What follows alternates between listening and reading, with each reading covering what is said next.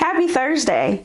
I'm Jasmine Smothers, and I serve as the lead pastor of Atlanta First United Methodist Church in downtown Atlanta.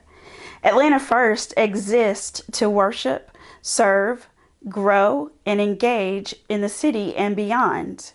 And our Thursday thoughts give us an opportunity to be the hands and feet of Christ in the city each week.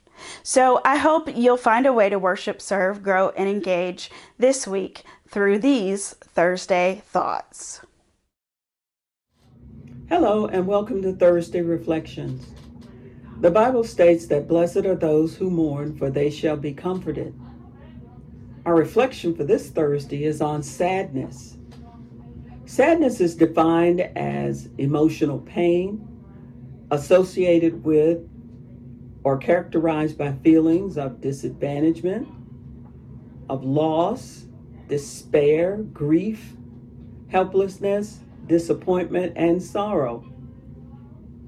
Individuals experiencing sadness may become quiet or lethargic and withdraw themselves from others. Crying can also be a part of the sadness.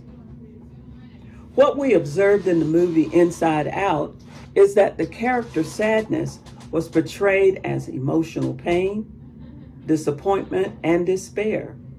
She quickly became a sore spot for the character joy. In our society today, there are several things that make us sad.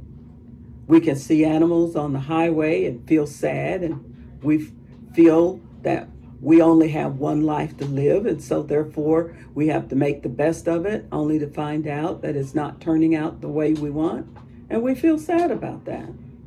Or feeling that we can't ever change our past, so we're stuck with the now.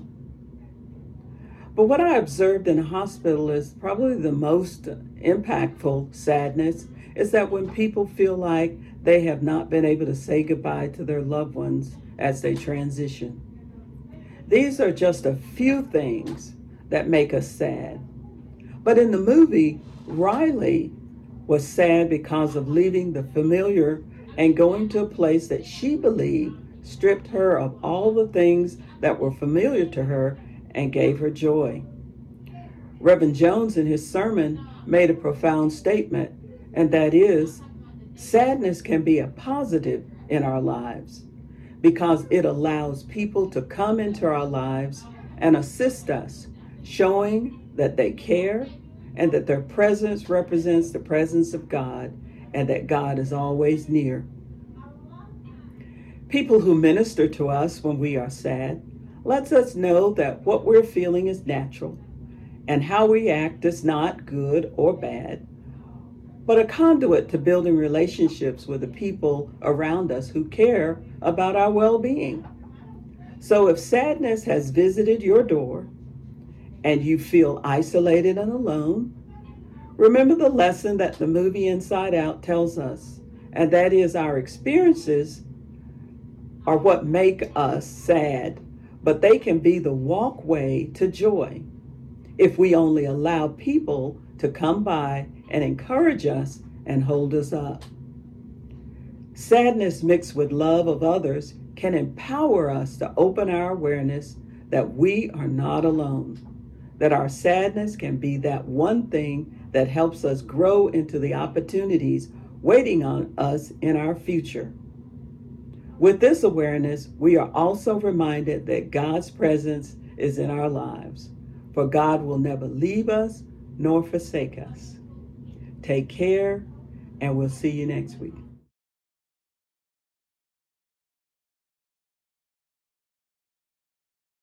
When you hear the word disgust, you automatically think of something bad. Disgust describes your feelings for something or someone you don't like. Everyone at one time or another finds something disgusting. Just because broccoli is disgusting doesn't mean all vegetables are disgusting. Just because someone doesn't like chocolate cake doesn't mean all desserts are nasty. Just because someone looks hateful when you first meet them doesn't mean they're not a kind-hearted person. Everyone has their idea of what, what is disgusting. Just because one thing is disgusting does not mean everything is disgusting. Good afternoon to the Atlanta First community. I am Chris, your Director of Music and Worship at the church. I just wanted to extend to you again the invitation as we continue our Summer in the City organ recital series at the church. Next Wednesday on July the 15th, I will be playing a recital of anthems, spirituals, and hymns, followed by next week, the week after, on July the 22nd, Joshua McClure, who is the newly appointed organist at Northside United Methodist Church, will be presenting a recital at 12 noon followed by Miss Sandra Curtin, who's the organist at North Decatur United Methodist Church on July the 29th. Again, every recital will be every Wednesday for the rest of July at 12 noon from 12 to 12:30. So please, uh, we hope to see you all there virtually and also spread the news and invite some friends. Thank you. I hope you found a way to worship God, to serve people, to grow together, and to engage the city of Atlanta through this week's Thursday Thoughts. And I hope that you'll share these opportunities with your friends and family as well. For we are created to be the hands and feet of Christ in this city and beyond. As you continue your week, I invite you to join us for worship on Sunday mornings at 11 and also to remind you that nothing happens through the ministry of the church without your generosity. It is your gifts, your tithes, your offering, your sacrificial gifts to God that ensure that we can continue to worship, serve, grow, and engage. May the Lord bless you and keep you. May the Lord give you strength and peace this day and until we meet again. Amen.